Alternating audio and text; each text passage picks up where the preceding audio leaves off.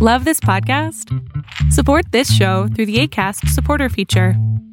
It's up to you how much you give, and there's no regular commitment. Just click the link in the show description to support now.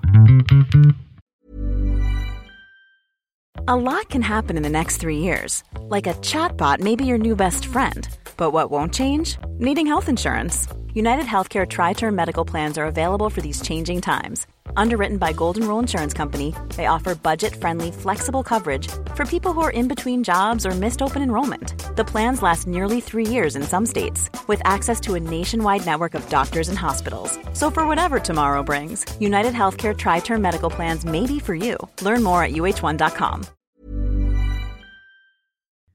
The opinions expressed in this podcast are those of the participants, not of Reuters News. They're huge uh, rates of PTSD in the drone community and other things because I mean these guys are just staring at people all day long and then every so often they have to blow them up.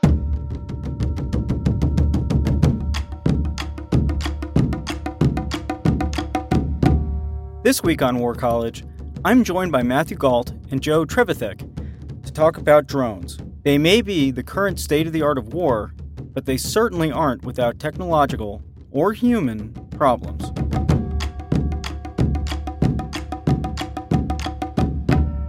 You're listening to War College, a weekly discussion of a world in conflict focusing on the stories behind the front lines. Here's your host, Jason Fields. So, today we're actually talking about drones and uh, specifically military drones we'd previously talked about the F 35 fighter jet and various problems that had come up with that. And that led to a conversation okay, so if this is a really problem jet, um, what comes next? And one suggestion was it could be, you know, drones will replace them entirely. Uh, Joe, could you just sort of give us a rough idea of what missions drones carry out now sort of almost anything you can imagine is is at least on the docket for what drones will be able to take care of in, in the near future. But right now, it's primarily uh, surveillance, um, both you know just observing the battlefield and uh, more what you would consider to be the, the job of you know traditional spy planes, you know flying at high altitudes near or above uh, you know uh, enemy countries or enemy forces or something like that, as well as uh, a number of armed drones uh, carry out very limited uh, strikes. It's primarily used for attacking um, insurgents and other sort of lower grade military forces. You know, not not necessarily what you consider to be fighting. You know, big, you know, conventional wars. Okay, so basically they, they carry uh, the ones that are armed carry one or two missiles something like that. The uh, predator that many people are familiar with you know the first of these really big uh, you know in terms of big time armed drones that carried uh, two hellfire missiles um, the larger Reaper drones, which came after another uh, product of the same manufacturer, General Atomics, they can carry four Hellfire missiles or four uh, laser guided bombs. You know, sort of give you different options. Um, there's there's two other variants. There's a Gray Eagle that also carries four Hellfires, and a something called a Fire Scout, which you don't really see a lot of. That kind of looks like a helicopter. Um, that can also carry two Hellfires and can be equipped with guns or rockets instead. And they're used, these drones and their missiles are used primarily against uh, targets on the ground. Is that right?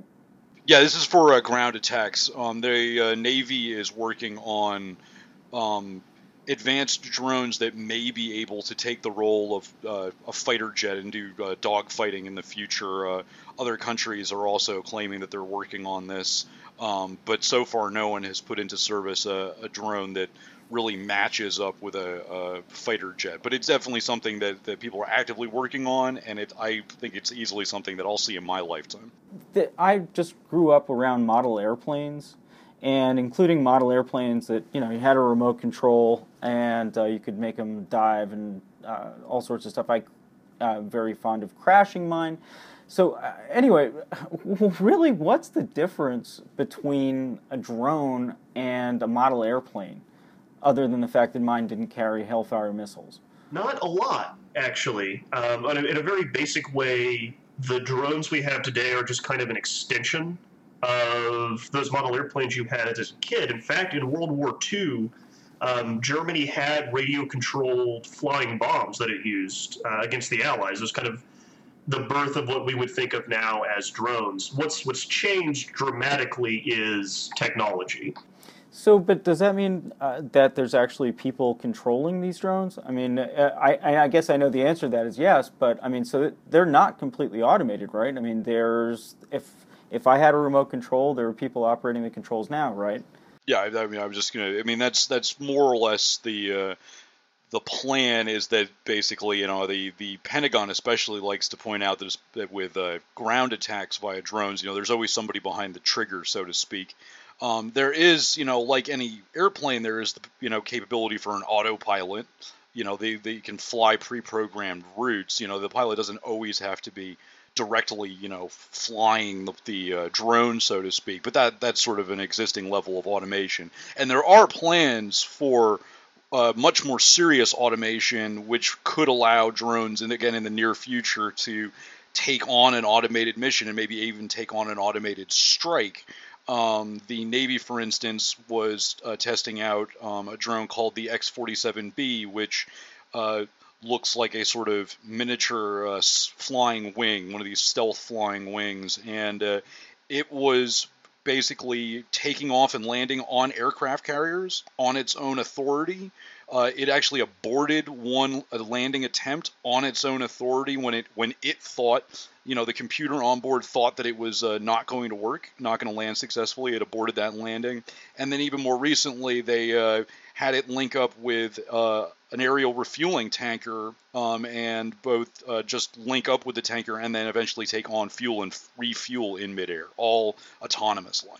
So uh, we are moving towards automation. That's where these are going. But right now, like you said, Jason, yeah, there are people back home in boxes, literally steel boxes out in the middle of the desert, that are sitting and controlling um, controlling these drones and it's actually now, one hold of the on. big... You mean like uh, trailers? Hold on. You mean like a trailer, uh, not like as like in a, shipping little. Det- they look like okay, shipping okay, containers. okay. All right. I just I was just thinking of. Uh, okay, I just was thinking about people being stuck in little metal, metal boxes like in a prison.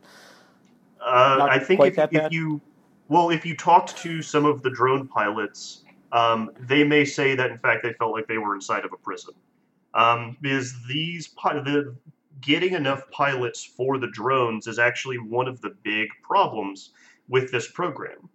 Um, pilot Air Force pilots especially do not like doing it, uh, and this is something that Joe has researched extensively. Yeah, it's uh, I mean, it, the morale issue, especially in the uh, Air Force drone community, is is still in the tank. Um, most recently, uh, the Air Force actually announced that it was going to be offering uh, re-enlistment bonuses up to fifteen thousand dollars um, to encourage people to stay in the drone field. And uh, but that's that's really just the latest iteration of all of this. Uh, these guys are working. Uh, you know, eight plus hour, 12 plus hour shifts in a box.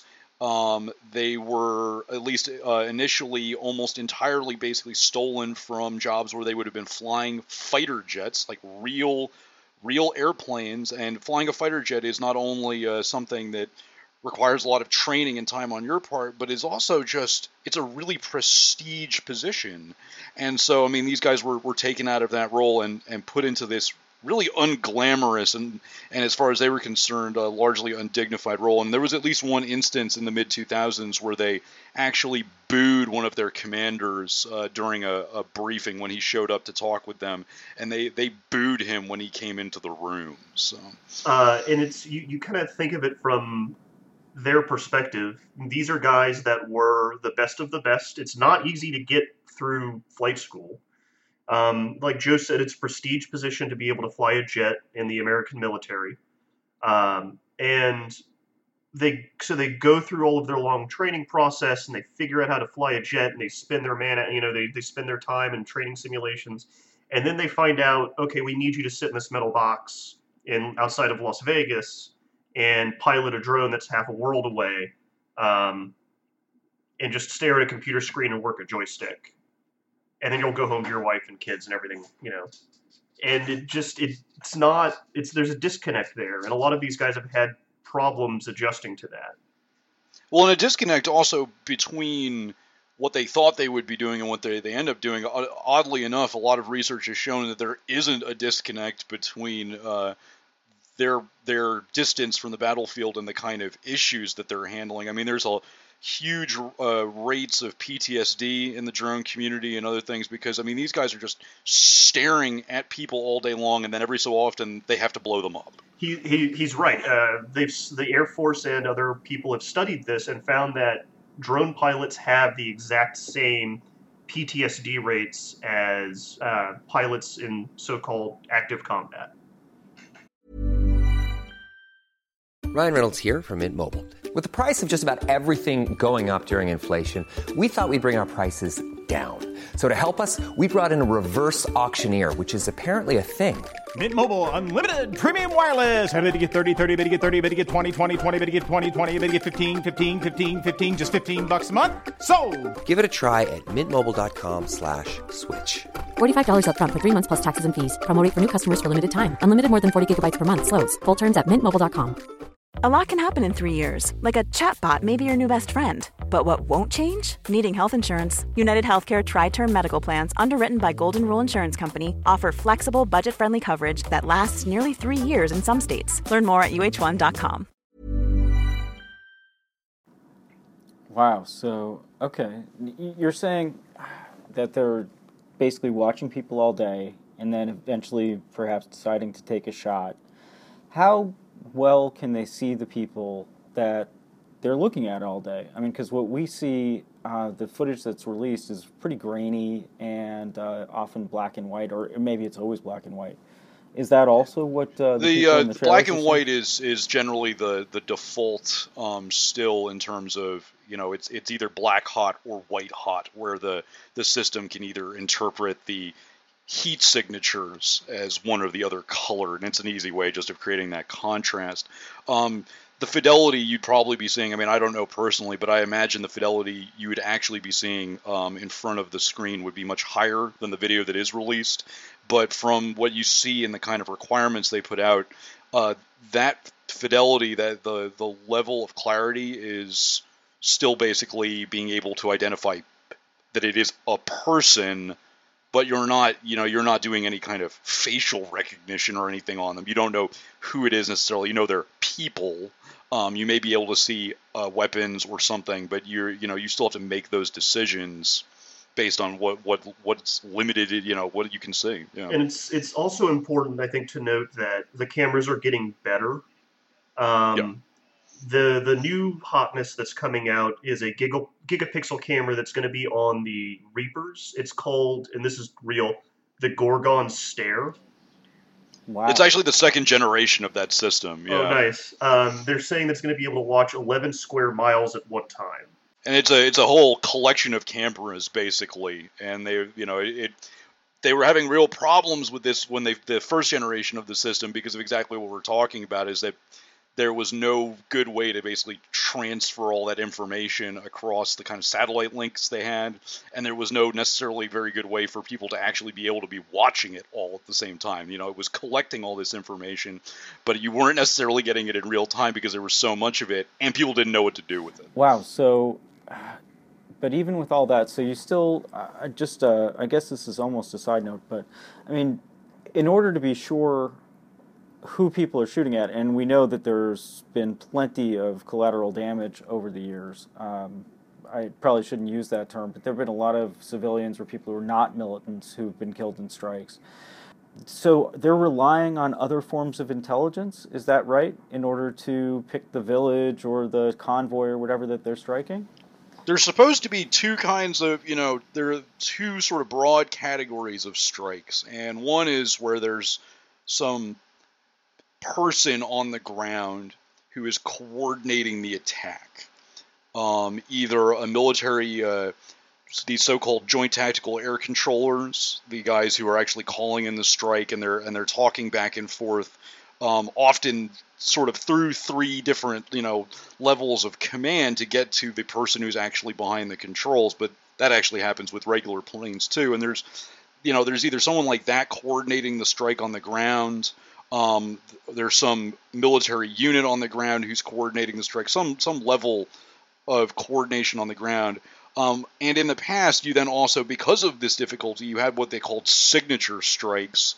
Um, and there was basically uh, a photo interpretation key, more or less. Uh, in imagery interpretation, when, when military analysts look at a satellite image, for instance, there's a key of the kind of things you expect to see, and people are trained for this.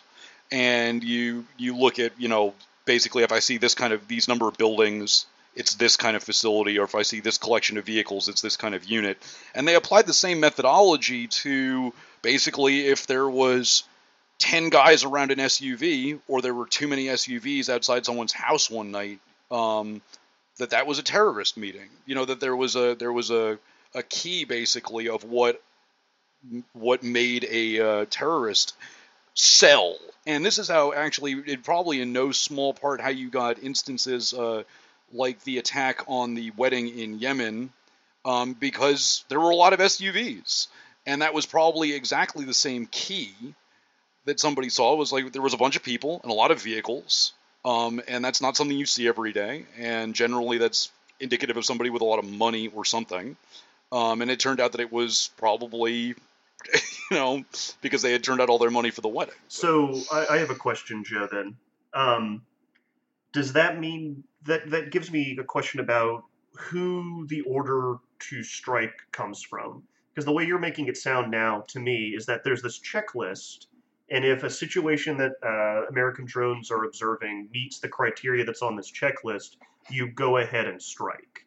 Um, is there somebody at some point in that chain? Is there a human being that comes in and says, yes, no? They're supposed to be there from you know this is one of the big issues is that um, the U.S. government has released very little uh, information and very even less information willingly about how uh, drone strikes of any kind are carried out. Uh, sort of in this covert side, and this is largely on the on the, the more covert side. You know, this drone strikes run by the Central Intelligence Agency rather than day to day military drone strikes that basically fill in for what you'd expect for you know regular military aircraft. Um, uh, these kind of you know targeted strikes against potential terrorists and the like, and the government basically says that there are criteria and says that there are people who are supposed to be involved in the process who are who are sort of tr- double and triple checking and that there's some sort of final say and somebody gets a final say. But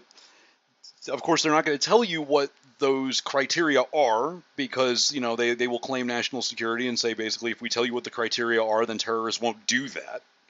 Um, and they also won't tell you uh, who's in charge of uh, making those final calls i'm sure you know to, to protect their privacy uh, you know and so people have have struggled to get even just the legal justification for these drone strikes at all just at the very most basic level, let alone the actual policies that drive how the each individual strike is carried out. You know, there's a, there's just a lot of there's a lot of information that we don't have. You know, I mean, and anybody who says that sort of, you know, they either have very good trusted sources who are telling them, um, or they're going off like what I'm doing and basically saying this is what we can see.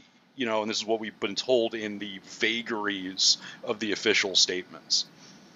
Well, so let's just take it from.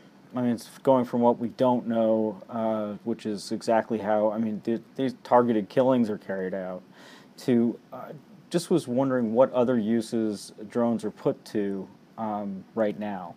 Are we talked about? I mean, are, they're used during battle uh, uh, at some point. Are they? Or yeah, yeah. So, they're they're they're uh, sort of the, I'm sure the there you know the buzzword will be integrated into into everything. They you know they they do perform strikes like a you know like normal tactical aircraft. Um, they perform various levels of surveillance, and this is something actually that that should be mentioned is that when we talk about drones, you know, what, what, most people think of are like the Predators and the Reapers, these sort of relatively large, you know, military looking like drones. But I mean, the the term, the, this generic term, covers everything from the kind of quadcopters you can buy off of eBay to uh, things that are even larger than the Predators and Reapers. And so, I mean, it's a really broad swath of types of vehicles you know and they're not even all they don't even all look like planes necessarily some of them look like helicopters or not like anything at all or they're blimps or they're something else so they're all And sorts of different things Most of it is most drones, I think, are surveillance,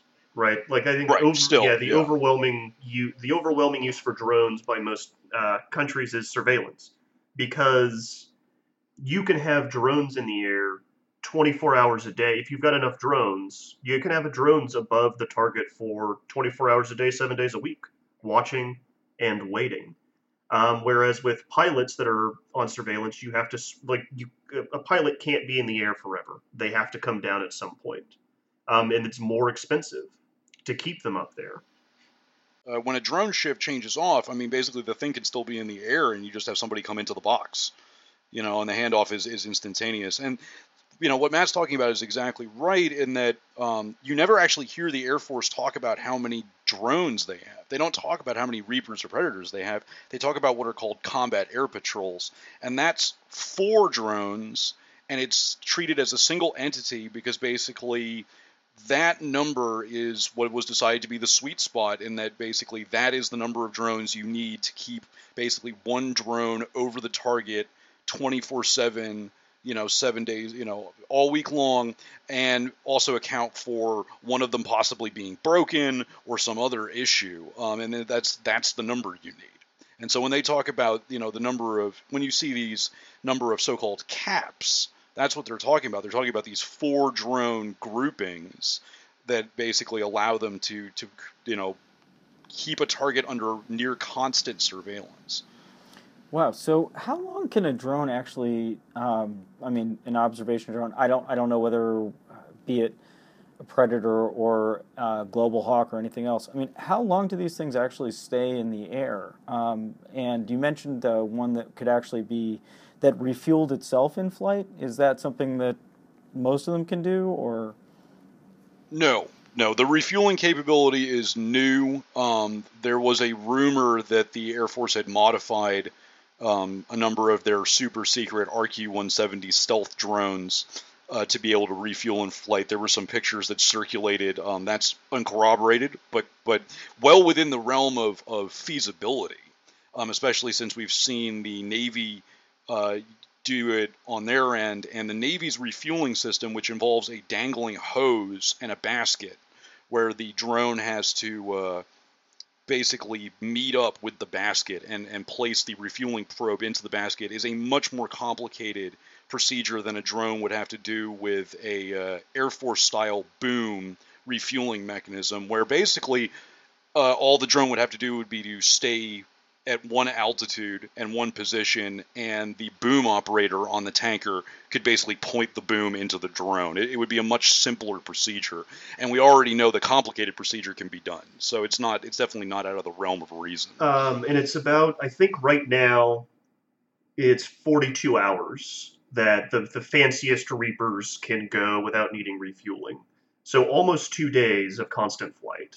And glo- what's Global Hawk's range? Because Global Hawk, the other thing is is that uh, these these drones to to keep that loiter time, it's usually over shorter distances. But Global Hawk does does plus 12 hour sorties a lot, and it's usually over thousands of miles. Like where you need to base Global Hawks uh, to have them spying on on areas. I mean, they don't need to be anywhere near where they're going. And they you know they fly at extremely high altitudes. You know they have these amazingly long slender wings. They basically it's it, it is a a uh, unmanned equivalent of the U2 spy plane which was also basically just a powered glider able to to basically be very efficient at high altitudes and you know have really good range and really be really efficient at those ranges. So i mean they're they can be anywhere you need them to be, you know, often, and, and it's only getting better. It's only, you know, one of these things is that it's only getting better. Uh, the other thing I'd like to point out too is that they're cheap.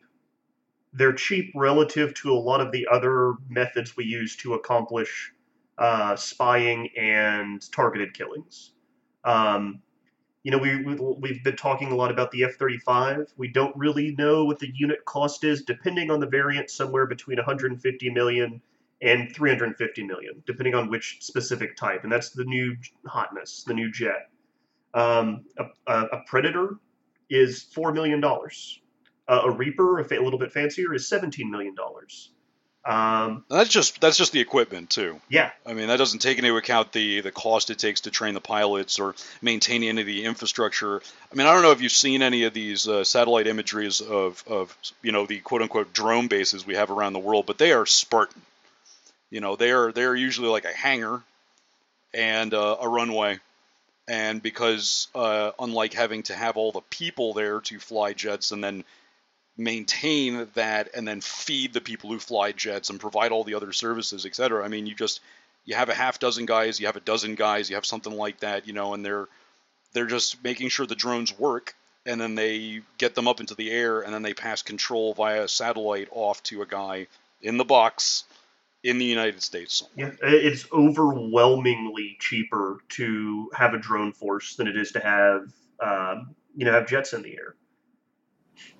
So, uh, all right. So, what would be the argument be at this point for jets over drones? I mean, I, I, I that's probably maybe that's too simplistic, but um, I let's see, jets are faster. Is that right? Right now, anyways, but that, that that's that's not again that's not a not a static thing. right. Okay. So, uh, so yeah. So, what do you see as the key advantage at this point? I think at least for the foreseeable future, a person is always going to have better situational awareness than than a drone.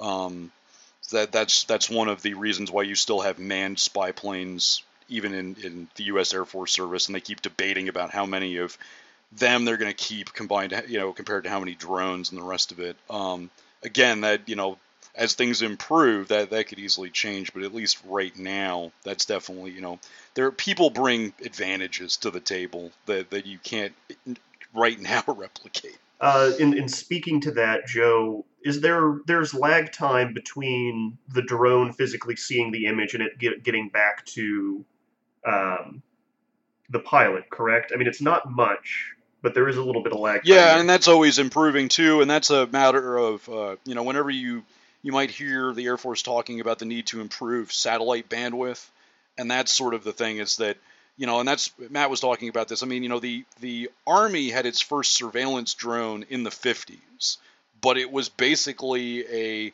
hobbyist's model plane. You know, it had been designed as a target for anti-aircraft gunners initially, and then they had put a camera on it, put a regular film camera on it, and uh, it had no range and had to be flown by radio control by guys who could physically see where it was going or fly a pre-programmed route. Um, and then it would basically come and crash, and then they would pick it up, and then they would get the film developed, you know. And so, uh, you know, even when you talk about when you got TV cameras onto things, uh, transmitting that television feed thousands of miles with any with any speed and at any fidelity, I mean that that took forever. And you know, we're we're starting to finally see that that's a thing that can happen um, that kind of streaming feed, and it still requires a ton of bandwidth. And so, you know, they that's going to be a thing again that's also going to need to improve. They're going to need to basically there'll probably be a whole new generation of satellites to go along with the next generation of drones to handle this bandwidth, or there will be a you know the the receivers on the ground. You know, something like that will have to handle the immense amount of information that's going back and forth and that's sometimes you know a problem with uh, drone you know that causes drone crashes you know if the satellite gives out um, the drones often have a pre-programmed sort of emergency protocol but depending on where it is it can run out of fuel uh, there might just be a mountain in the way you know, all sorts of things can happen So, so that actually leaves your force, if you're really dependent on drones, uh, vulnerable to anyone who can take out your satellites too, right? that's a concern there's this there is a whole sort of cyber war concern you know about what would happen for sure uh, and that yeah, that speaks to another advantage of always still having that cachet of human pilots at the ready.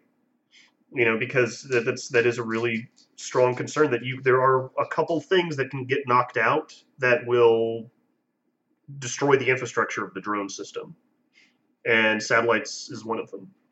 You know, and a, and a person who is getting conflicting or uh, incorrect orders can challenge that or at least be, you know, guaranteed to think about it a little bit more. But a drone that gets its orders are its orders. It's just going to do it. So, you know, uh, another, which is actually another reason for uh, greater autonomy. Actually, a lot of people say, "Oh, greater autonomy," you know, it's a, it's sort of the Terminator movies waiting to happen. But there is this hope that with greater autonomy, uh, basically, it prevents the drones from being uh, as susceptible to foul play because they know what their mission is from the start and they just do it rather than needing sort of constant commands. That sounds like a really, really scary way in order to protect us from a security flaw. really but but, but in a way, it's it's something that we've been we've been working on for years now. Um, the uh, the F-105 Thunderchief, the the sort of pride of the Cold War Air Force, this heavy fighter bomber thing that could carry nuclear weapons and the rest of it, because it was designed to basically fly nuclear weapons to the target, it had a radar assisted bombing computer inside of it that controlled more or less everything but landing and takeoff. Once the pilot took off, he put in the coordinates of where he was going into the computer, and because it was a nuclear bomb, it didn't need to be super accurate. Um, and it basically flew him to the target. It released the bomb, it turned the plane around, and it flew him back. And that, I mean, that's that's 1950s technology. And so, I mean, that was a way of automating the process so that the pilot could just keep an eye out for enemy fighters or something. You know, if something happened, you had the pilot in the plane uh, to, you know, save the day or what have you. But but the process was automated, and this actually was a was a thing in Vietnam that, that there were radar controlled carpet bombing strikes in places like Laos and in South Vietnam, where, where this radar called Combat Skyspot would direct B 52 bombers basically to the box. And they would just arrive and drop all their bombs and then fly home. And, and no one was ever really paying attention to what was below. There, there wasn't, you know, the, the bomb damage assessment afterwards was supposed to figure out whether you would actually hit anything. But I mean, it was all the process was essentially automated. There were there were people behind the controls of the plane, but the process was automated. Yeah, I mean this this this stuff is coming. Like it's going, it's all going to happen, despite people's attempts to stop it. We're it, there's just going to be more drones. This we are just seeing. We are at the beginning of something. Um, uh, and kind of it's it's interesting because we're not. It's not only the beginning of robot wars essentially, but the end of an era, I think, with with the Air Force's fighter pilots. Yeah, it's going to be a real existential crisis, and we're seeing that already. We're seeing that with the with the low morale in the drone force and the difficulty they have keeping these guys on the job. Um, and it won't be overnight. Uh, the Air Force is already becoming very fond of. They, they already don't want you calling them drones. They want them you calling them remotely piloted aircraft because that that again reinforces that there's an operator involved, highlights the the human element. Um, and but they're also becoming very popular, uh, fond of uh, so-called pilot optional ideas, and that the future planes will be pilot optional. And the idea would be, of course, that well, you could keep pilots, you know, in your ranks and they would do piloty things. But if a war broke out and it was too dangerous, well, the plane could fly itself and you wouldn't really need them, you know, and, and that, that that's probably going to be a transition that you'll start seeing. And, you know, maybe eventually the Air Force will have the full existential crisis with pilots not necessarily flying in combat, you know, flying on training missions and keeping up their proficiency, but never actually flying in combat. But that's that's still years away, and I'm sure no one in the Air Force wants to think about that. okay, all right. Well, thanks very much. That's uh, an incredible amount to digest, and uh, it's hard to imagine a world without uh, our you know fighter pilots in the skies. But uh, anyway, thanks uh, once again. As always, uh, whenever we do this podcast, I come go home a little bit more scared than when we started it. So that's what we're here for. All right. Well, thanks, guys. We'll talk soon.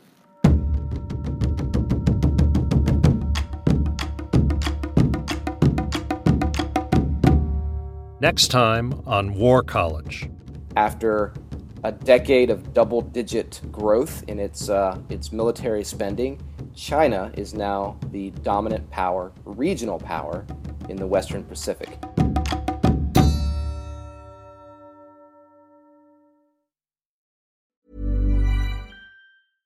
This is the story of the one. As head of maintenance at a concert hall, he knows the show must always go on. That's why he works behind the scenes, ensuring every light is working, the HVAC is humming, and his facility shines.